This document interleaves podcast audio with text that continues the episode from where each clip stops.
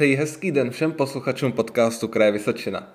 Jmenuji se David Vařílek a naproti mě sedí hokejista, zakladatel a lídr hokejového týmu Captains Náměšť, mistru světa v rybníkovém hokeji Jiří Krčal. Ahoj Jirko.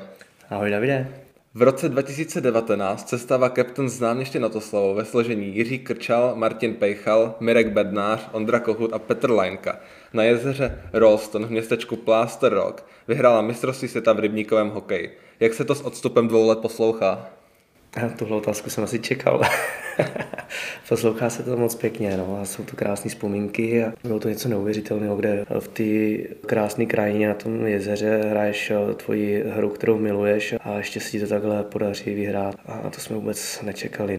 Já bych se vrátil na začátek. Kde a kdy se zrodila myšlenka vytvořit hokejový tým, který bude hrát rybníkový hokej? Tak já jsem viděl dokument v televizi, kde právě se tady hrálo a Česká asociace rybníkového hokeje, která byla pro Česko a Slovensko, tak eh, uspořádala turnaj v Bratislavě, kde vítěz eh, vyhrává letenky a ubytování v Kanadě. No a právě my jsme s klukama blázni do tady těch eh, turnajů a tady těch výzev, máme rádi ten hokej a bavíme se tím, tak objíždíme takhle tyhle ty akce a tak eh, jsem přišel do kabiny a klukům jsem řekl, hele, za 2000 mám letenku do Kanady s ubytováním a složil jsem si tým eh, kluků, co by se fakt tím mohli ještě furt živit, ale eh, skončili buď kvůli studiu, anebo třeba teďka snad se na mě někdo nebude zlobit, že řeknu, že možná ani nebyla dobrá životospráva u některých, a nebo mládí bylo zranění zád, musel na chvilku skončit, ale pak se mohl zase vrátit, ale už to nebylo na to, aby se tím věnoval na profi. A hlavně jsme byli, já si myslím, že úspěch toho, že to není ani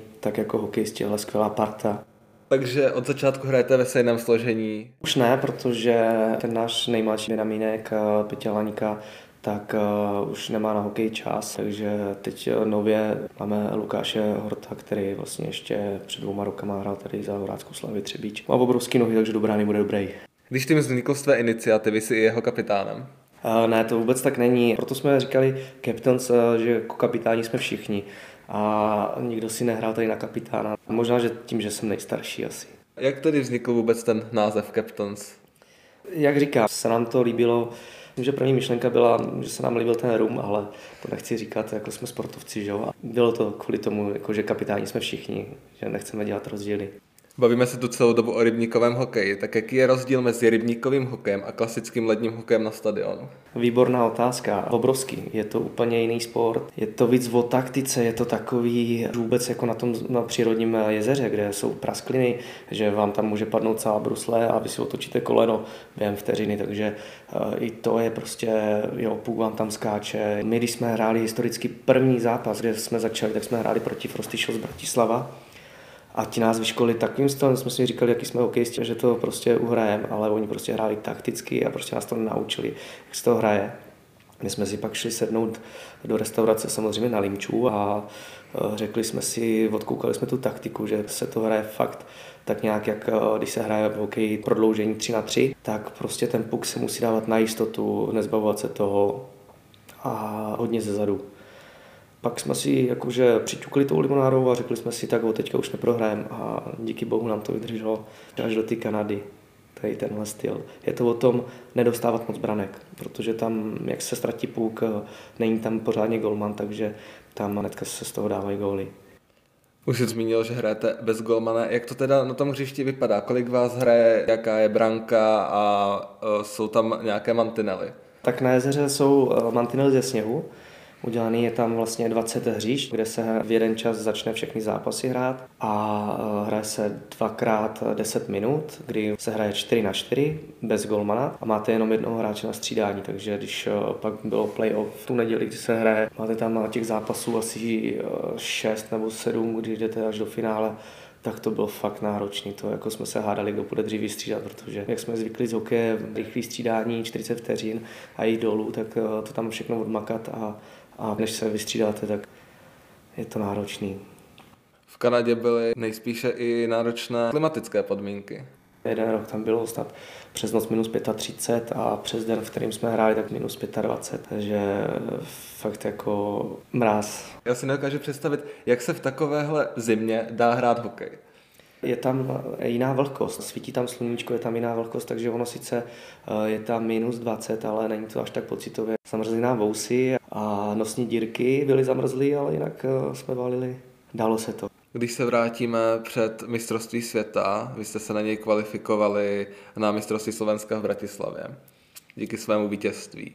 S čím jste vůbec do té Bratislavy jeli? Měli jste zkušenost s rybníkovým hokejem? Jeli jste si tam pro ten postup na ten světový šampionát? Kolku duše bylo tam, jako, že bychom chtěli uspět, protože jsme věděli, že nějaká ta hokejová kvalita tam je. A říkám, bylo to i o štěstíčku, že ho taky potřebujete. Ale myslím, že tím, jak jsme byli dobrá parta, nečekali jsme, jako, že že to, jeli jsme si to prostě užít, jeli jsme se pobavit hokejem zase tak, jak eh, vždycky a to už byla taková ta odměna asi, jo, fakt jako si nepamatuju, že bychom se pohádali nebo něco takového, že by jeden vyčítal něco druhému a táhli jsme za jeden pro vás a myslím, že to nám jako pomohlo k tomu, aby jsme to vyhráli.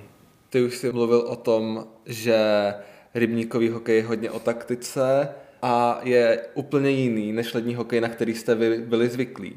Ale asi si to hodně rychle sedlo, když jste pak po prvním zápase najednou nastartovali vítěznou sérii. Jak říkáš, tam je to společně jenom, že to je s hokejkou a s bruslem, a jinak je to bez chráničů, to hrajeme v čepicích, nemáte ani helmu.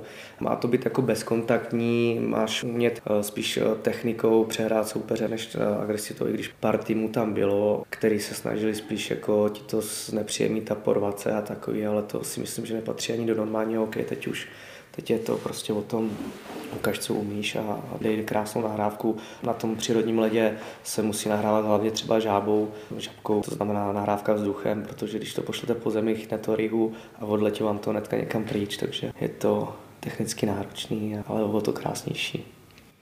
Vraťme se k vítěznému světovému šampionátu. Ty si sem přivezl malý pohár, který jste dostali každý, plus puk, se kterým jste hráli ale máte i velký pohár, dřevěný, který vypadá jako pohár pro vítěze Stanley Cupu. Tak kde ten je uložený? Ten eh, je uložený tam u nich v Kanadě. Chvilku byl prej v Síní Slávy, Torontu vystaven. Naše jména jsou vyrytý tam navždy, tak je to krásný pocit, že se nám to takhle povedlo. Je to pohár dobré vůle, vyřezaný ze dřeva, velký jako Stanley Cup pěkně těžký. Chtěli jsme si ho odvést domů, ale eh, oni, že předtím to vyhráli kluci ze Žďáru a byl lehce podničený, tak ho museli dát dokupy, takže nám ho nedali. Ale tak snad ještě se někdy zadaří a pojedeme to znovu pro něj si a už si ho odvezem. Ty si to zmínil, že byl chvíli v síni slávy NHL, takže vaše jména se ocitla vedle takových velikánů, jako je Wayne Gretzky. Co tomu říkáš? Je to dětský sen, je to krásný, že se nám to takhle povedlo.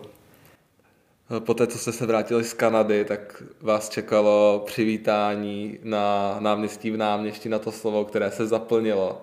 Čekali jste, že budete mít takové velké přivítání? Vůbec jsme to nečekali, když uh, si na to vzpomínám, kde ještě v nás po zádech. Bylo to hezky, já si myslím, že tam bude jenom tak jako moje manželka, děti a mamka, ale to, že tam přijde plno uh, lidí a ještě s námi udělají rozhovor a udělají nám pódium, bylo to hrozně krásný. No. Tvůj spoluhráč Petr Lajnka zmínil, že to vypadalo jako takové malé náměstské Nagáno. Ano, přesně tak, bylo to fakt krásné a užili jsme si to a, a furt na to rádi vzpomínáme.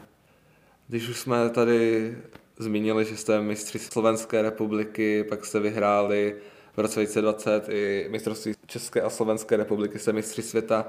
Někdo by si mohl říct, že je to amatérský sport a možná lehké vítězství, ale jaká je vůbec ta konkurence v tom rybníkovém hokeji? Není to tak, tam, když jako je to rybníkový hokej, tam se můžou přihlásit i profesionálové, může tam hrát kdokoliv, to je otevřený, není to nějaký, jako že jsi registrovaný, nemůžeš hrát.